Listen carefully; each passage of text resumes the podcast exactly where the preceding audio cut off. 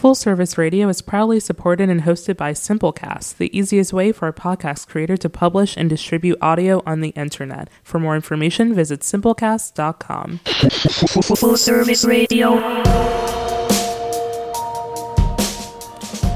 You're listening to the DC Public Library on Full Service Radio, broadcasting live from the Line Hotel in Adams Morgan, Washington, D.C. This is an episode of Get Lit. I'm David Quick, your host, here with my colleague Asia Clark. Today we are talking about the library's Summer Challenge program, some recent author talks, and the recent ALA conference. Hi, Asia. Hi. Hi.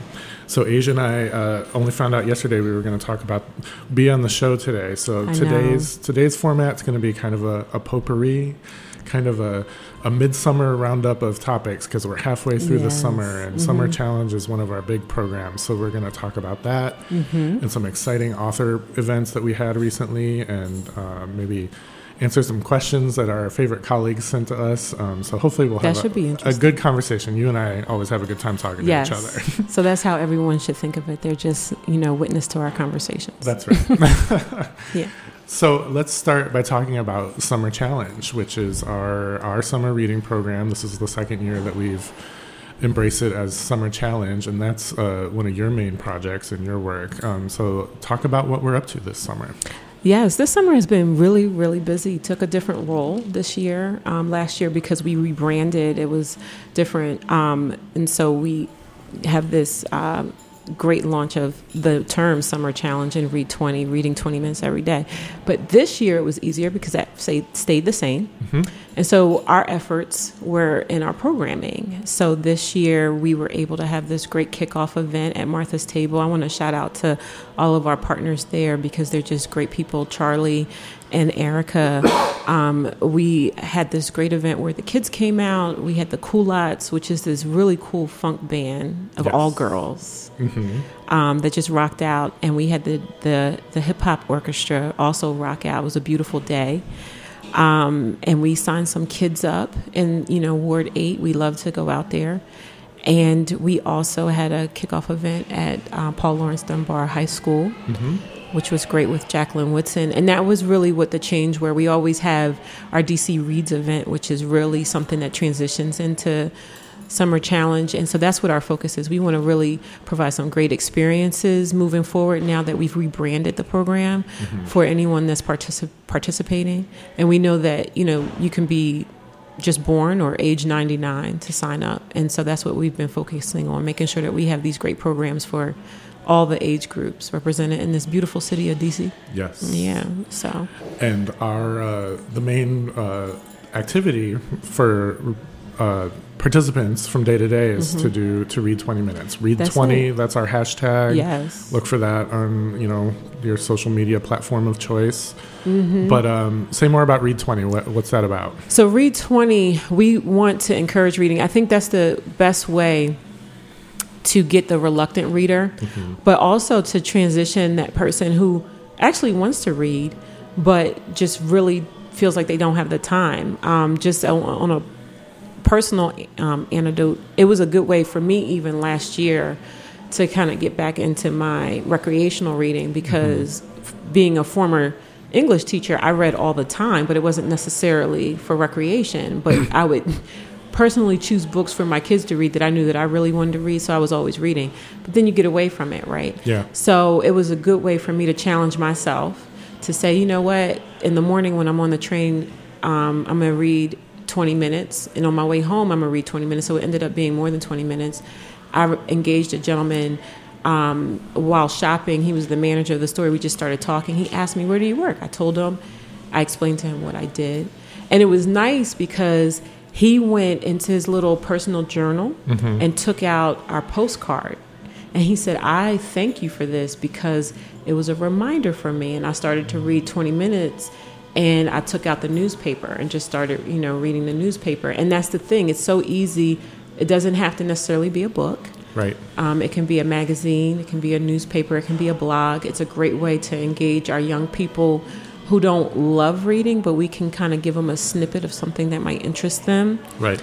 And then transition, you know, we definitely at the library love to encourage people to come to our different events that yes, of course, are literacy based, but you know it's not knocking you over the head with reading, but we have some fun things and cool learning experiences, and they count too. Right. You know, so um, that's the major focus. And like I said before, you know, we've put a lot of focus this year in um, our different programs, especially what speaks to me, our kids programming. We have a great experience with um, science in the summer. They can come and do some great science experiments and um, have FaceTime with uh, scientists, chemists, and things like that. And of course, there's reading involved in that, you know, but Right. it counts as the program and they can win these cool prizes. They had some good books this um, month. Uh, I'm sorry, June. July, starting on Saturday, you can get a Nats ticket, Yes. two tickets, go with the family. Mom and dad can participate. And before you know it, you have six tickets. You can take the neighbor's kids. Yep. Maybe you might want to not take the neighbor's kids, but you get what I'm saying. So, take, take someone you want to sit next to. yeah. So, Um, and we're really excited um, about August because August, a lot of time was put into, um, you know, talking with our partners in the city. DC provides a lot of uh, different opportunities, and so this upcoming um, August, the kids will have an opportunity, age six to twelve, to win in a dino experience. And there's been a lot of buzz at the Smithsonian about the reopening of this exhibit, and so they can have a behind the scenes experience with a paleontologist, which I think it will be really cool for those that win that. Right. At the natural uh, the Natural History Museum. Yes. Um, no, that's been a lot of fun, and uh, our. Uh, our colleague Carmen uh, asked us to talk about, you know, what are the partnerships of, you know, we have these uh, world class cultural institutions here in DC, and how do how do we partner with them? How do they uh, give us access to resources for our our library customers? And that that's a good example of all kinds of interesting things that we've been doing with the Smithsonian. The, the Museum of American History invited us to come bring, our, bring our memory lab to their America Now Hip Hop Day. Um, And how did that go?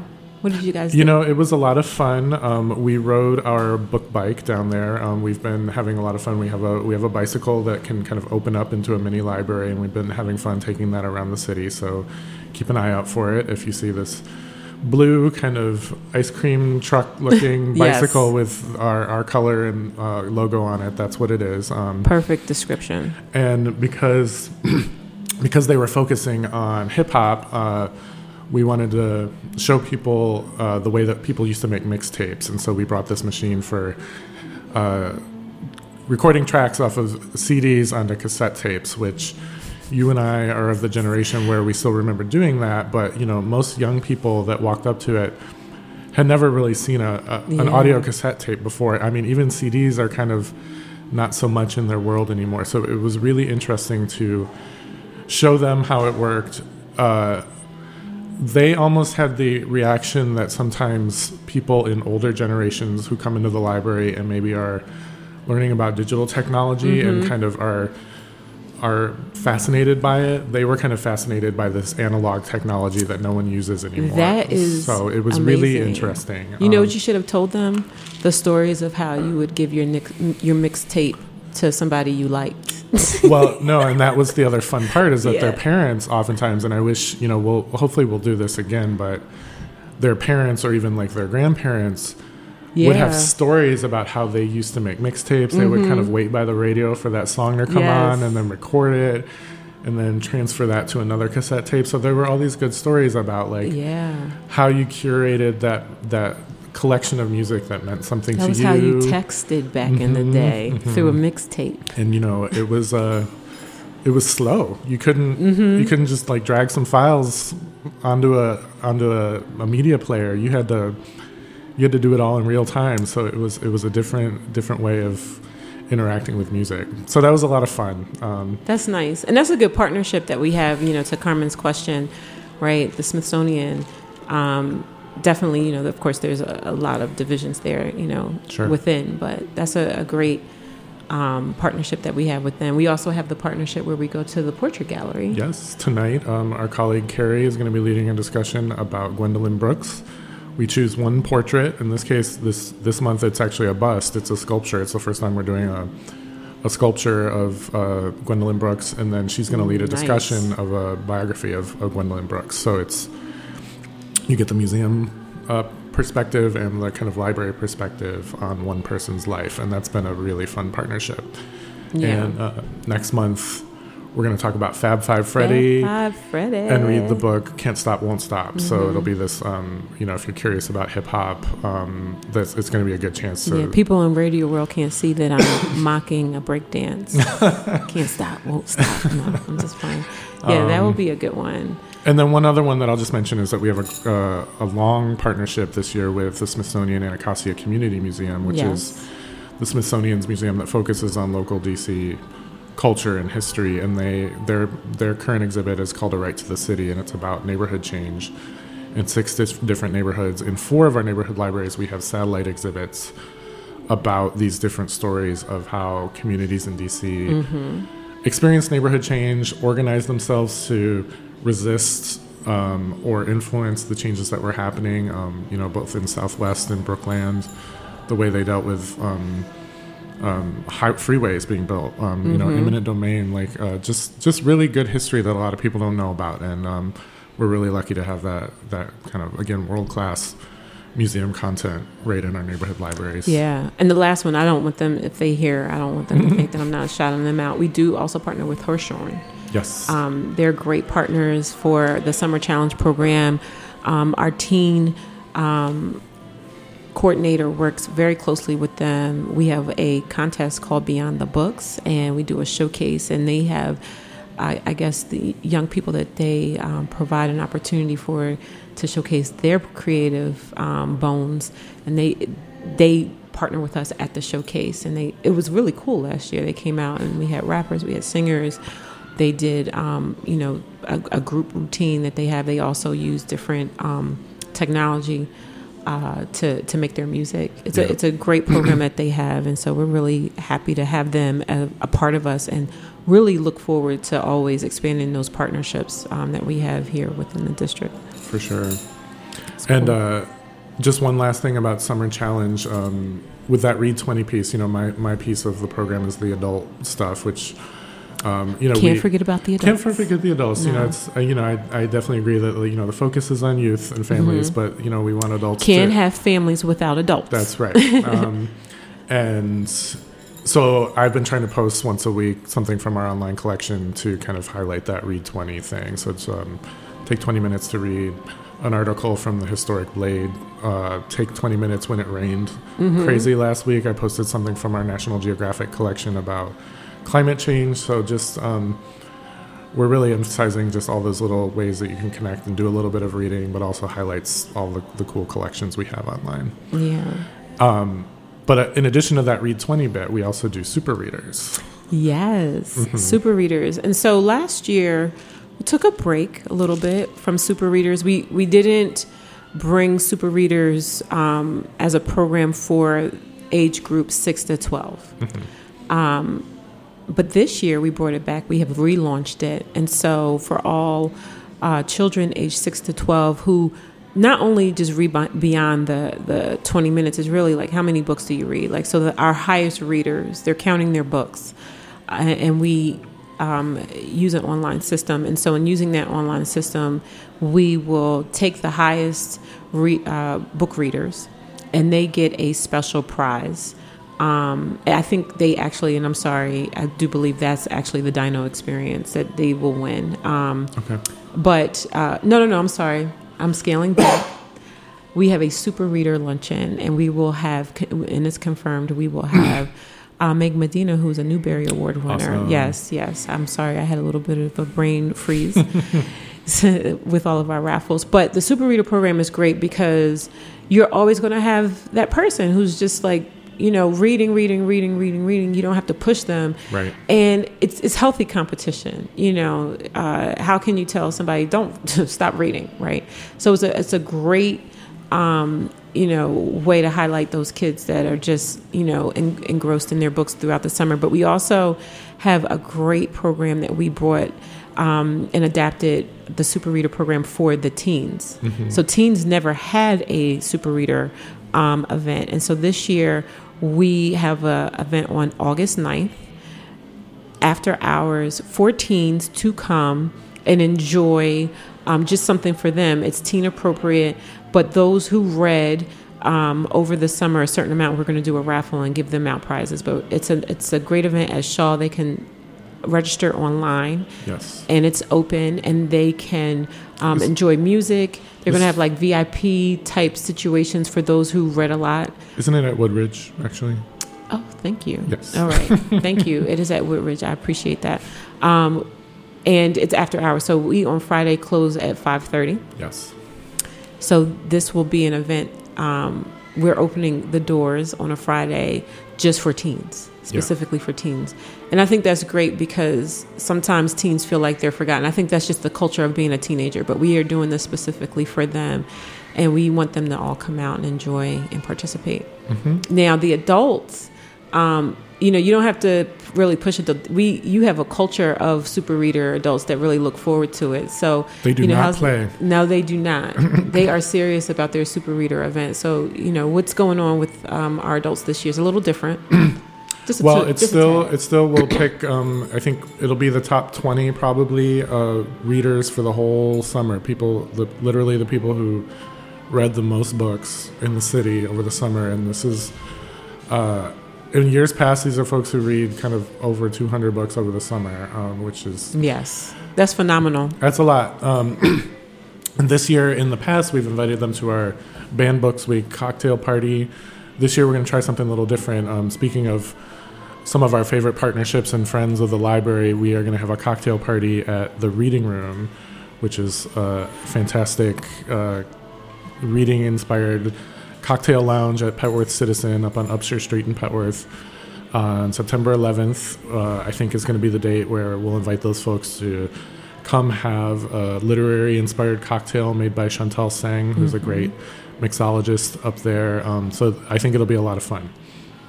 Absolutely. Yes. Yeah. Can But- I crash? Can I come? Yes, please. Okay.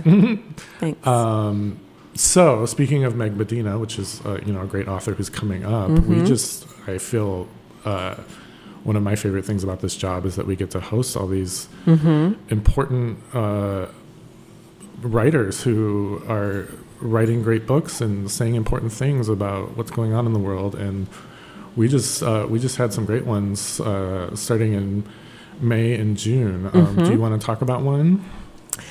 Yes. So I was very excited. It was my first event to plan with DC Public Library Mm-hmm. um, on this scale. And so um, we brought Jacqueline Woodson, I mentioned, to Paul Lawrence Dunbar. That was a great event to me because there were some aligned things as far as just histor- history. Um, we had it at Paul Lawrence Dunbar High School, which in the city um, is a very well known s- school, and it has uh, graduated um, some well known, um, you know, uh, black people, and just in general from this city, but overall, they have gone to influence, you know, our, you know, America and just in general the world, really. But um, that was nice. But it was also the 50th anniversary of the Coretta Scott King Award, Mhm. and I thought that was a great tie-in. And Jacqueline Woodson is an award winner um, of the Coretta Scott King Award multiple times. It's just not once. I think she's won it three times or so. Maybe, right. yeah, sounds right. Um, and so it was very nice and fitting to have it at Paul Lawrence Dunbar. Mm-hmm. And it was a great event. We've had on this show, the last time we were here, we had uh, Dr. Dana Williams from Howard University. Yep. And she was gracious enough to uh, facilitate that conversation. And it was just so natural. She did a great job. So shout out to our friend Dana. Um, and it also was a great event. I loved it because we had a lot of children Mm-hmm. in that attendance and they were so engaged and they really enjoyed speaking um, i can call her jackie now i'm going to call her jackie but you know she was gracious as well she loved the kids and that was a like you said it was a, nice experience because it's a perk of the job right? You're sitting with um, you don't really know. They're they're stars in our right because of the work that we do but to see the kids that were just like oh my goodness this is our favorite author and they had some really great questions. They you know for the people that we had in attendance i think about 50% of the participant uh, you know audience excuse me were children and they had their books and they were ready for them to be signed and they were asking questions like you know how do you think of your characters? How do you you know go about writing? And those are actually questions that we as adults we want to know like where'd you come up with this? Yeah. you know? Um, so it was nice to see it kind of across the board.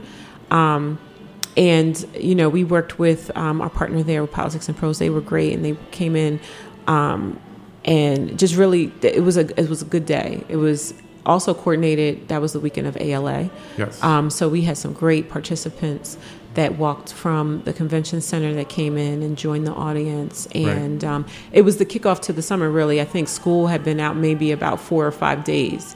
Um, so we had parents that were really interested in bringing their children to something that they would appreciate um, and is still fresh off of them just being you know on, on their break so i'm looking forward to other events like that Sure. um, it was nice to connect with miss woodson because um, she has a new book that is coming out in the fall um, and I was able to get an advanced release copy of that, and it's at um, yeah, you know, Red at the Bone, um, and she signed it. So that's actually the book that I'm currently reading now. It's pretty good. I just just kind of cut my teeth on it um, while I was on vacation, and it's nice because she is one of those authors that, though she writes young adult books, adults enjoy her. yes. Um, and so, Brown Girls Dreaming is a memoir, and it definitely speaks to that 12 year old girl or boy. Her, Um, she also has Miracles um, Boys. That's a great book, Harbor Me. But as an adult, you can read it and get a different perspective. But this specific book, Red at the Bone, that um, Dana was able to touch base with and talk to her about, is, is an adult read Yeah. um, and it has adult themes. And already, you know, it's it's it's a nice uh, book. It's kind of good. I know you're going to talk about Nafissa. Um, it's one of those books where you see where you're seen, Mm. where as you're reading it, you can definitely see yourself in the characters, depending on your background. Like, oh, I understand how that feels, and that, it's mm-hmm. interesting to know that other people have that perception of themselves or have had that same experience. Was the was the discussion um, with Dana Williams? Did they focus a lot on the new book, or It was 50 50. Okay. Um, it was nice how Dana did it. Again, kudos to her because she didn't give away too much of the book, um, especially because it's not released yet. But she did give a good synopsis. And so, um, you know, I can even share. It really uh, is about, and it's a telltale, you know, in the sense of, I think this goes in a lot of different, weaves in and out of a lot of cultures where you have people from different backgrounds, maybe somebody from the perception of the right side of the tracks hmm. who falls for and gets with and develops a relationship with someone from the wrong side of the tracks. Okay. And how that either can go right or wrong or what happens in between. And it's interesting because I know so many of us either have had that type of relationship or maybe the result of that type of relationship. And so it's like, oh, yeah, I know how that goes. And, you know, the different experience that goes with it. And so Dana talked about that a little bit and gave just enough to water the palate of everybody there. Um, and then I was. I was fortunate enough to walk away with a copy of the book, so very yeah, nice? Yeah, Yeah, nice. That's definitely one of the nice parts of of our work is that we get to have those interactions and Mm-hmm. get to meet these people who are creating all this wonderful literature. yeah. Um, and we did for my you know for my book club uh, i chose her book that was maybe two books ago another brooklyn yeah. that was again one of her adult books she is one of those writers who's able to write for different age groups which Yes. is uh, which is impressive not many people can do that um, and that was that was a very memorable discussion in my book club like that i don't know if Mm-hmm. you've read that book but it's uh, that is that is not one of her books that I've read. That is on my list though. Yeah, I mean it's it's very poetic and and very very mature writing. She really trusts the reader to fill fill in the gaps without kind of laying out too much plot, and that was just interesting to to listen to a bunch of mature readers engage that. Um, you know, it's a book about there's a lot of sadness in the book, even though it's also this kind of book that makes you kind of love Brooklyn also like she Yeah. clearly like has this strong sense of place of where she came from and that that was really a, a beautiful part of that book as well Nice. so yeah Absolutely. well um Dana Williams has been very nice to the library Mm-hmm. um, this year, and shout out to our colleague Fran McCrae at Northeast Library for helping to make that connection happen. And she uh, participated in a discussion back in May around our DC Reads book, Heads of the Colored People, when we had Nafissa Thompson Spires, who is new as a fiction writer, kind of established in her career as an academic, but now she's been writing fiction. And we we talked about that book already on the show, but uh, that was before Ms. Thompson Spires came and spoke, and we had an event with her at the Arc, which again is has been nice to us. Great. Great venue for those who've never been. The Arc. Um, Mm-hmm. So we're shouting out a lot of our different partners. Yeah. Thank you, Carmen, for that question. Just to highlight that. Yeah. But uh, that was a really cool discussion, and um, I know um, I don't know. The one thing that stands out to me from that evening was listening to her read a couple of her own stories out loud, Mm-hmm. particularly a very funny story that's with just two letters between two moms, Yes. um, and hearing her read out loud and kind of her sharing the pieces of her own life that really informed that story. Um, so that was that was a real pleasure to just hear her her do that. Um, yeah. And that's for you know for a follow up for the audience. If you know they tuned in the last time we spoke about it with those letters, we kind of um, aligned ourselves. And I, I, I aligned myself as Team Monica, Team Monica. and a little anecdote and information that we found out with that story was that Monica was actually her mother, which was really nice. Mm-hmm. Right. Um, to find out, you know, that there was a personal connection, definitely, um, to that story for her. Right. Yeah, which I thought was cute, and I, I knew it. I was like, I, I like your mom, love your mom. right, right, right, right. Um, and I think one thing she shared uh, also that evening, hopefully it's okay to say it, I assume it is if she's saying it in public, is that yeah, we, That- we got some good dirt that day. that character, Fatima, who shows up in a lot of the stories, I think uh, she plans her next uh, work to be a novel about that character. Yes. So that's clearly kind of her. Her central writing project right now seems kind of to connect with that character, so it'll be really interesting to hear more Yeah. about Fatima. I, I definitely agree. It, it was that that would definitely be one of the perks to doing these nice little events. We get these little nuggets Mm-hmm. of what's to come, you know, ahead of time, and that was nice. Everybody was responding to that very like yes because they they love that character. Was a, a lot to to grow from that character. Right. So cool. And uh, the our friend who moderated that discussion, um, Victoria Murray-Baatin, who works at Mosaic Theater, which has done some good work for us, and I knew invited her to come uh, lead that conversation based on what I've seen her do around some of our our theater programming, and um, that was really just a pleasure to kind of like facilitate that connection and and kind of listen to the two of them talk and hear Victoria kind of say what you just said, like. I felt very seen when I was reading these stories. Um, so, um, yeah, that was really fun. But uh, And you had another event this year. yeah, summer. we were both there um, during ALA. And ALA, for those who don't know, is the American Library Association. It's the big conference of all kinds of librarians, and they meet once a year in all Yes. Mm-hmm. different places. This year it was in DC, so we we were kind of the host public library. Tried to make sure that all these visiting librarians got a good June was a busy month. It was a busy month. It Yeah. sure was. Um, and the National Book Foundation months back said we're going to be in town. We want to do something as part of our Authors in Focus uh, series about James Baldwin. We want to have a discussion of his literature and also watch this documentary that came out recently called "I Am Not Your Negro." Let's do it. I said, "Great, let's do it." They said, "We'll find a couple of authors to discuss it. We'll we'll figure that out later." And I said, "Okay, great." And then when it finally came time to it, it was Jason Reynolds and Ibi Zoboi who are uh, who are a big deal. Quite honestly, they are they are a big deal. Um, and so to have the two of them talking about James Baldwin at our Anacostia Neighborhood Library, facilitated by um, Hannah Oliver Depp, who's the owner of Loyalty Books, uh, was just really nice that, that the National Book Foundation like came to us and made that happen. Um, what did you think about that discussion? What do you remember?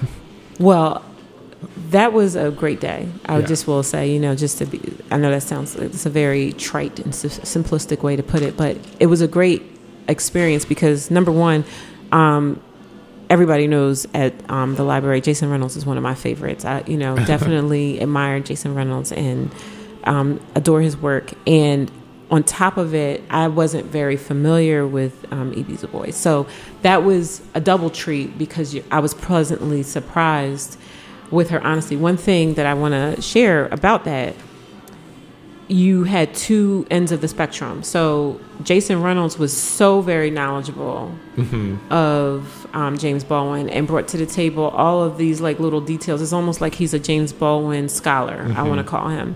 And Ibi Zoboi was just very honest and said, you know, I never really read that much from him, and you know, this is my take on him, but yet was still very much a part of the conversation from a different perspective of a woman Yeah. who you know w- wants to just engross herself in um, you know writers of color and had this time period of you know I don't I don't want the norm I want those hard to find books to come to find out that there were so many things that she didn't realize about um, James Baldwin so it was Right. nice to have hear that conversation open honest um, frank small intimate setting but yet a lot of people you know Mm-hmm. We packed- we packed the joint. definitely yes packed out standing room only so that was a great um, event i thought and i mean it was so great they went over you know Yeah.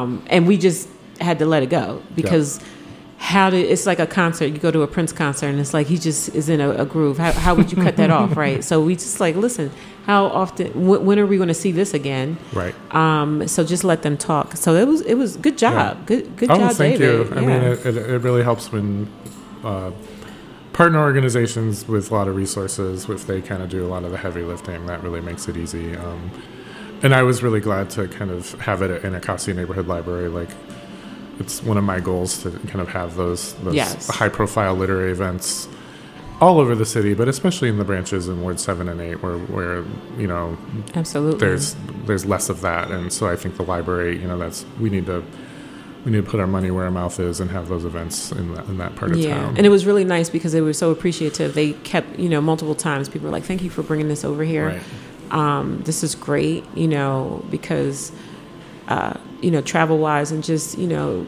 being inclusive and um, providing that diverse right, uh, diversity for everybody is Right. great. Great opportunity taken there.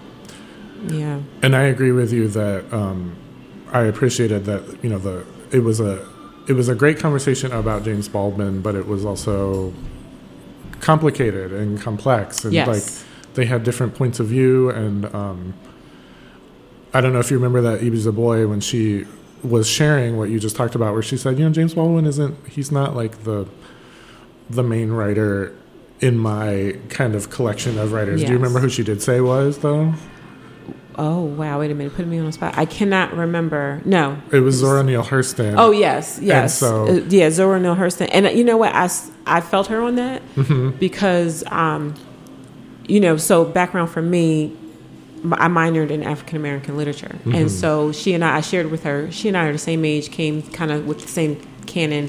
We did not go to a HBCU. We went to a PWI. I went to Rutgers University. She's from New Jersey, so we had that con- that that connection, and so we had to dig, right? And so we came up in the time when Alice Walker was starting to take it on her own to bring Zora Neale Hurston back to light because she was forgotten about for so year so many years, and so her short stories and her other works like Sweat and stuff like that, you know, I, I definitely connected with her because when I found Zora Neale Hurston, I felt the same way James, um, Jason Reynolds did when he found James Baldwin. I was like, who is she? Who is this woman? Where does she come from? And everything that I can put her my hands on that she had a hand in, I wanted to get a copy of. And Right. so, you know, at home I have quite a few things that you know, anything that I could for her, like even PD, I have PDF short stories from Zora Neale Hurston, so I understood Right. that for her. Um, but that was, and to her, to Ibi's credit, which I liked, was years ago, right? So now you grow, you change, your perspective changed because we've lived. And so we look at James Baldwin very differently and understand really what the title was of that. I think somebody shouted it out at the library. I am not your Negro. And he said that so long ago. And we see that differently now, almost 20 years later, of how important he really is. Right. You know, Right. it's really, really nice. Um, I also liked a highlight um, because we talked about Jacqueline Woodson being able to write for young people and old people.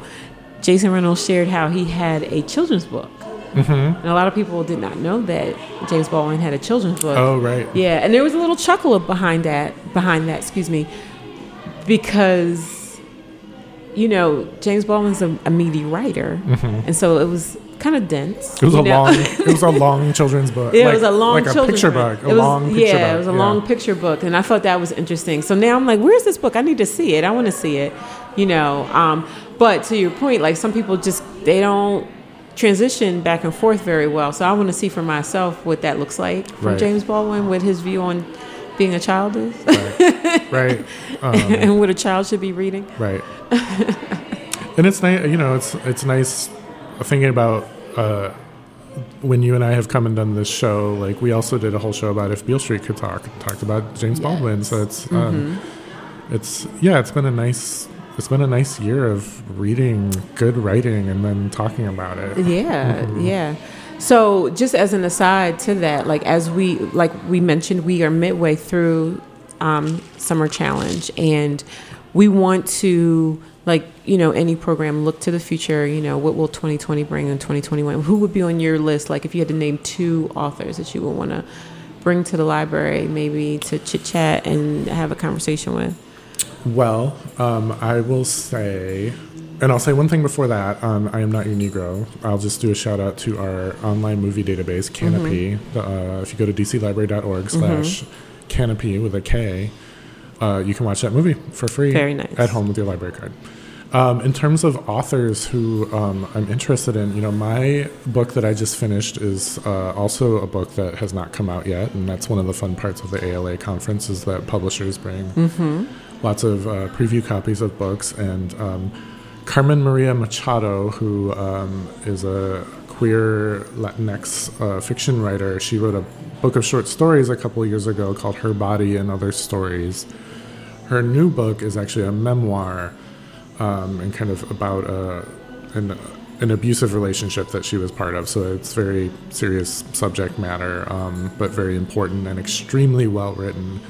Uh, I would say that in DC Reads, uh, my hope is uh, that at some point soon we'll have a Latinx author because we haven't had one yet, and certainly you know DC has a really rich um, Latinx community, and so I want to pick a piece of writing that will connect and reflect that. Um, so I hope we'll do something with her. Her writing is um, is sh- the subject matters tend to be rather rather grave, and so I don't know if it's quite the right match for a citywide read. Yeah. But she's certainly someone I know um, is is kind of hot in the literary scene, and um, I'm hoping somehow we can we can bring her here um, Yeah. to discuss both her fiction and her memoir.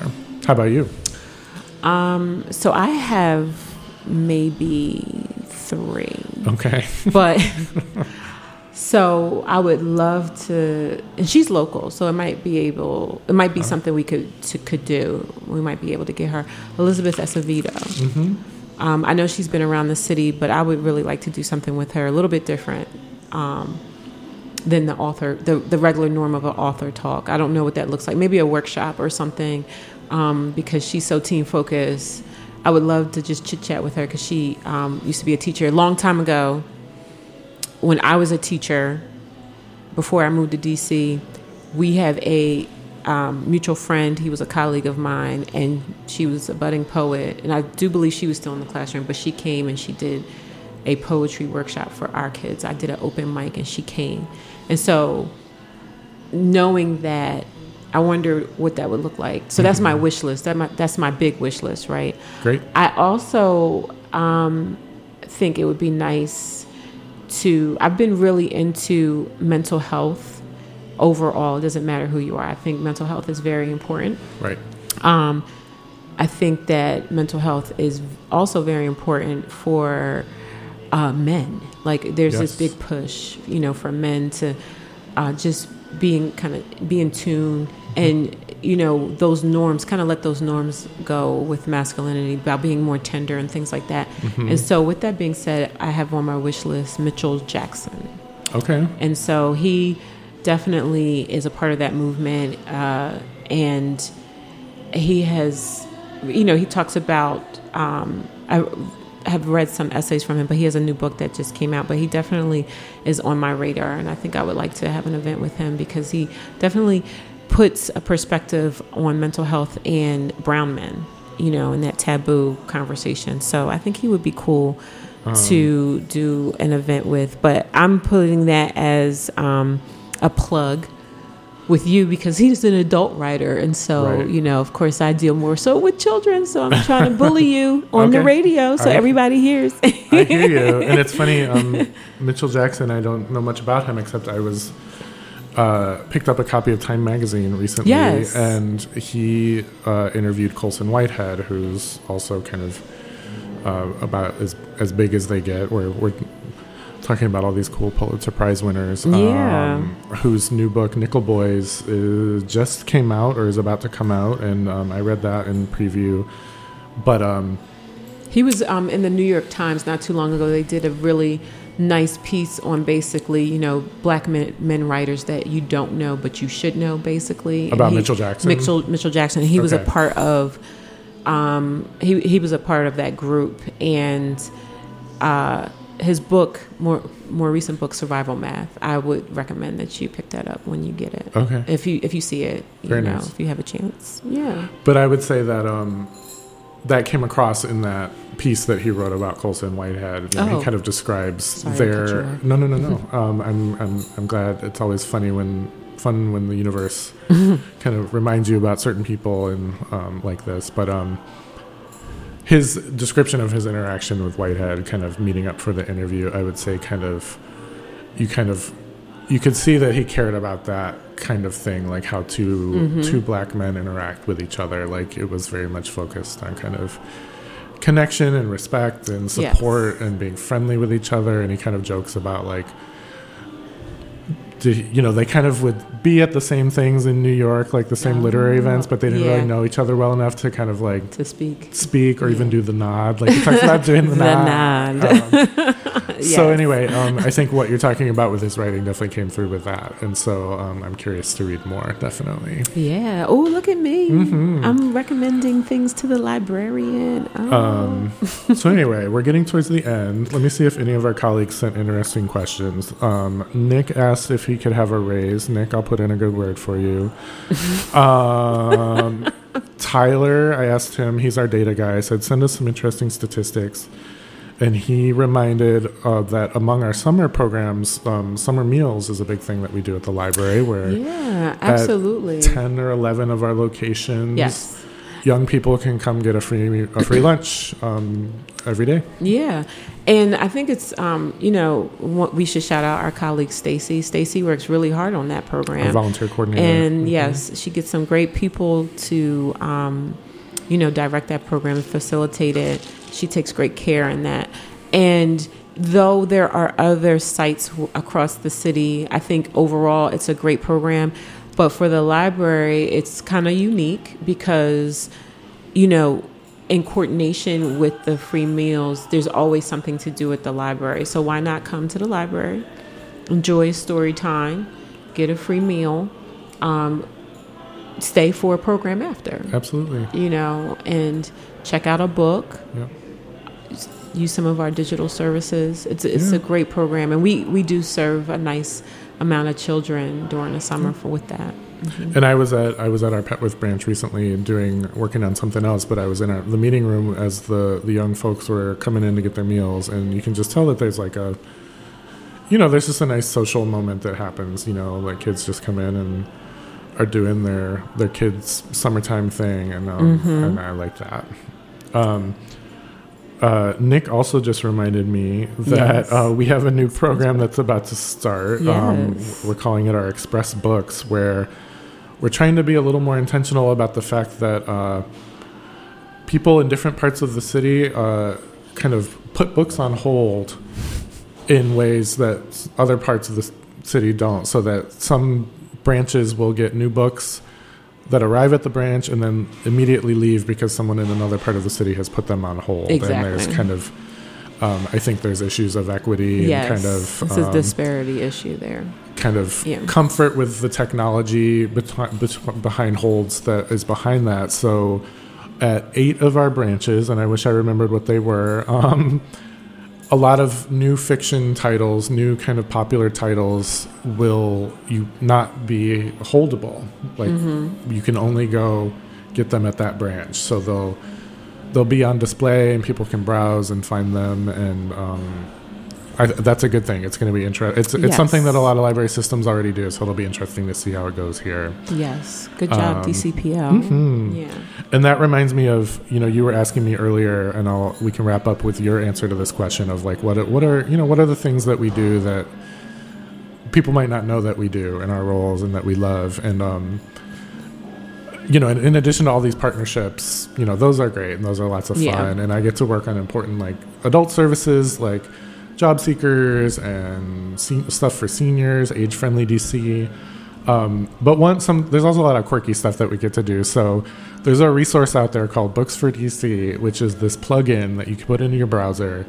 And if you are on a website like goodreads or amazon if you have this plugged in it will tell you if the book that you're looking at is in the library. It will just automatically pop up this Oh. window and say oh that book there's eight copies on the shelf and there's a couple of digital copies and if we don't have it you can click this button and it'll automatically fill out our request form. And Oh, so nice. um, this uh, it's fun to just meet all the smart people that live in dc shout out to this guy emmanuel feld. He built it on his own because he's he's just one of those those um, tech savvy coding people who like thinks about stuff like that and, um, and he built it. And so he and i have had some conversations. He's talked to a bunch of us about just ways to promote it you know just have it be a resource for for DCPL. Um, it's a really fun Twitter feed too. So if you're if you're if you like kind of book book Twitter, um, look for books for DC. So um, that's been a that's been a fun little fun little piece of my my work plan these days. Yeah, How about you? awesome. Um, for me, so I also manage books from birth, um, and I know I haven't mentioned that before. So uh, that's a great program. I give out books to a lot of agencies in need, and Yeah. I think that's really great. So what it has, uh, you know, done for me, what they I don't think people realize is that I've made some really great relationships doing that. So, you know, there are like daycares that may want the books for their classrooms, which is nice. And so I may meet like, you know, a mom mom who ha- has opened up her house um, to take care of a certain amount of kids. She has a program and she might be working with our office of state superintendent to have like 12 kids. But I'm also able to, um, you know, work with other organizations um, that just recently I was approached by an organization that basically puts together birthday parties for children that are in foster care system. So I was like, oh, that's really nice. That's sweet, you know, because their life is a little bit unstable for whatever reason, and that's not their fault. And so, you know, the their personal, you know, thought process is let's provide you some type of normalcy. Yeah. And um, you know, even if it's not a birthday party, they'll try and throw a party for a child. And I think it's nice. And of course, you know, they were talking. They were like, "Oh, really? It'd be nice to have some books." And I was like, "Well, you said nothing but a word. Like, here you go. You know, these are children that would receive them anyway." Yeah. um, and they are the perfect demographic because they because of their unstable living situation they may not have an address to get the book and to be a part of the program Right. so it's perfect so those are just some things that i kind of do in the background that i don't think a lot of people they just think of the program like oh you give out books and then if somebody calls you you give them the book that's replaced Right. But I also do a lot of work on the low to try and find out those organizations where I can redistribute the books in a you know unique way, sort of. Very nice. Yeah. All right. Any other? Uh, we've we've run the gamut of We sure topics. did, you, is there anything else you wanted to say before we wrap up? Before we wrap up, no, just happy reading. You know, continue to read through August and be a part of our raffles. And You can still sign up. yes, you can still sign, up. until basically the end of August. You can Yeah, and we have a lot of games that go into the end of the season for the Nats tickets. So Right. if you you know win the tickets this month, you can go in August and in the early part of September. And be, adults, be sure to participate so you can come to our cocktail party. Yes. Yeah, that's going to be fun, especially if I'm coming. hmm Hopefully, we'll find out soon from Chantal what book she chooses to uh, sh- to base her cocktails on. She, you know, she chooses a book and then she makes cocktails based Oh, on the book. Um, yeah, I'm looking forward to it. She that. did that for Heads of the Colored People, which was really fun and really Mhm. nice to show Nafissa Thompson Spires. Like, Yes. here's a menu of cocktails based Give on her a these. clue to do something old fashioned adjacent. Okay, Chantal, if you're listening, a request for a variation on an old fashioned Yes, for Asia. that's my Um, favorite. That Mm. sounds great. Yeah. Okay, and so uh, let's wrap up. Uh, this has been an episode of DC Public Library and Full Service Radio. Visit dclibrary.org, especially dclibrary.org slash summer challenge, for more information and send us your feedback to at DCPL on Twitter and at DC Public Library on Instagram. Thanks for your listening and have a good afternoon. Thanks for listening to this program on Full Service Radio, broadcasting and recording from the Line Hotel in Adams Morgan, Washington, D.C.